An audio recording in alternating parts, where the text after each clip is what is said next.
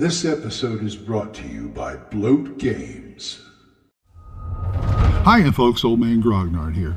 If you're looking for games that combine the classic RPG feel with the light, concise rule set of today's indie games in a variety of genres, you gotta check out Bloat Games.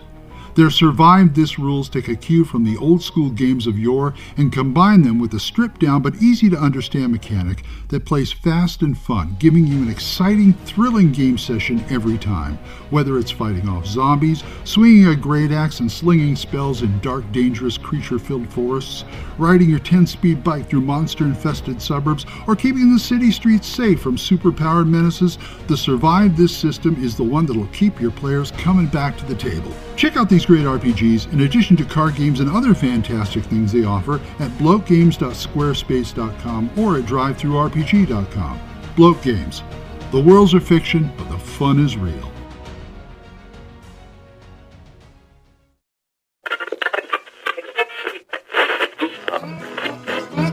Abandon all hope, listeners.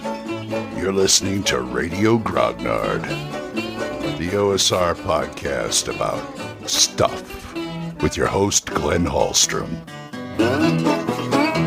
Hiya, folks. Old Man Grognard here. Hope you're all doing well. It is a nice, sunny, cold day out, as it is this time of year. I wanted to talk about stocking dungeons. You game masters who like to stock dungeons, and I know I do, and you have to every once in a while. What the heck?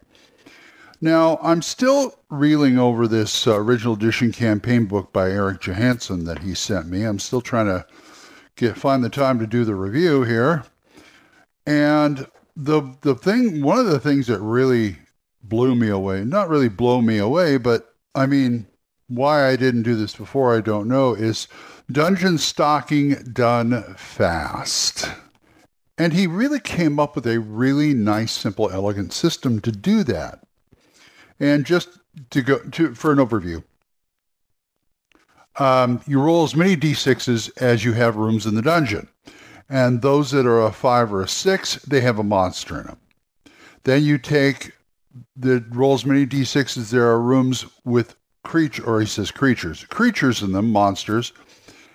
And the number of the dice that have a four, five, or six on there, that means there's a treasure he, that the creature has in the room with him. Not necessarily guarding, it's just there. Could be. And then you roll as many d6 as the number of empty rooms. Every six is the number of rooms containing treasure. And everything else, and then it says roll as many d6 as the number of occupied rooms determined by step one and sort the dice as follows. One, the creature is one level weaker than the dungeon level. Two to four, the creature is the same level as the dungeon level. Three, five, the creature is one level stronger. The six, the creature is two levels stronger. So it really makes it easy to stock up a dungeon on short notice. Now, here's my question. And this is a kind of a chicken and egg type of thing.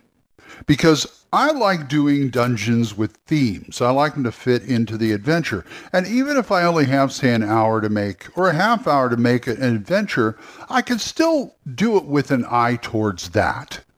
So what do you do for and you know, but I still want to do the these the stocking like you said. What do you do first?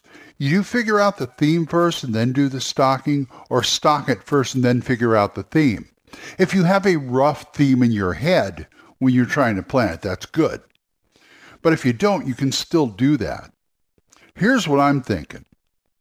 I should stock this dungeon first because I just want to see what's going to happen when you lay something like that out. Because when you're putting generalities in there, like a monster is weaker, stronger, whatever, and you just lay it into the room, you have a lot of leeway, a lot of leeway to determine what it is.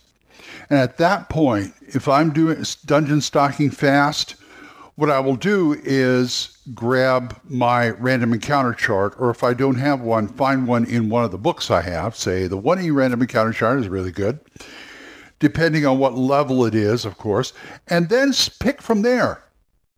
You can figure out if something's stronger or weaker by doing that. And don't forget multiples of things, like there's not just one orc, there are six orcs. type of thing. And then I look at what I have and I go, hmm, okay, what do I have and how does this fit around a theme? What kind of dungeon should this be? Where is it located? You know, if you're planning an adventure in your head real fast and you've already got a location, say, fine, it's in this location, so I'm going to work towards this. And he also brings a good point is an empty room isn't just an empty room. In other words, it's empty of mechanics. So, and what he means is game mechanics. But there can be like empty barrels in there, broken furniture, maybe a skeleton, uh, papers all over the place, uh, a, you know, something like that, empty chest. So, you know, make it and make it to fit, fit the theme of what you're doing. You know, if you come and then you can start go, then you can start to go because another thing I, li- I usually like to do is determine what this dungeon is used for. But if you don't do that at, at the beginning, you can, uh, you can like, you know, sky's the limit. You can make you can make the theme fit around it. Okay, this is a bedroom. This is a barracks. This is a toilet. This is a kitchen type of thing.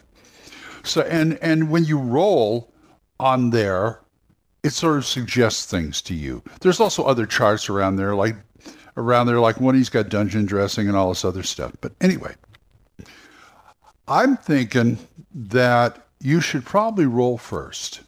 Roll first, then figure it out. Like I said, if you've already got a rough theme going on, feel free.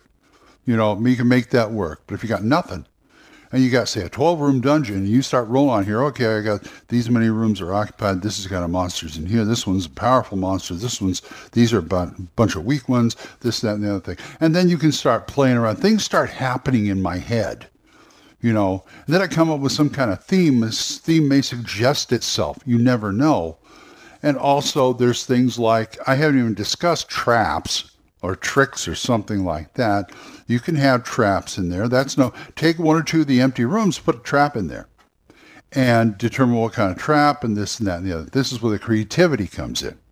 So basically, you've cut your work in half as far as stocking the dungeon and what it's for and its purpose. It's got to have a purpose.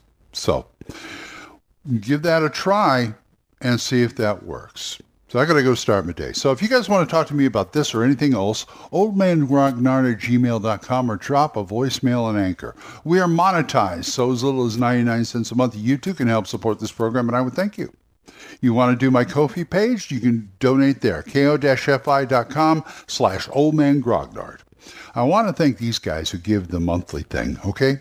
Jonathan, Oliver, Gilbert, Juan Carlos, Daniel, Dan, Benjamin, Jason, John Allen, Aaron, Michael, Randy, and Joe. Thank you guys. I appreciate it. For other good podcasts, there is Dan Gregg's Yung, Y-U-N-G, the Yung Grognard podcast, Mark C. Wallring's The Yawning Owlbear podcast, Kevin at the Red Caps podcast, Daniel Norton at the Bandits Keep podcast, Randy and Joe at the Biggest Geekest podcast. We also have Big John Allen Large as The Red Dice Diaries and my friend Erik Tenkar's Tavern Chat. So, till I see you folks next time, keep the dice warm and I'll talk to you later. Bye bye. Questions? Comments? Send them to oldmangrognard at gmail.com. We'll see you next time when Radio Grognard is on the air.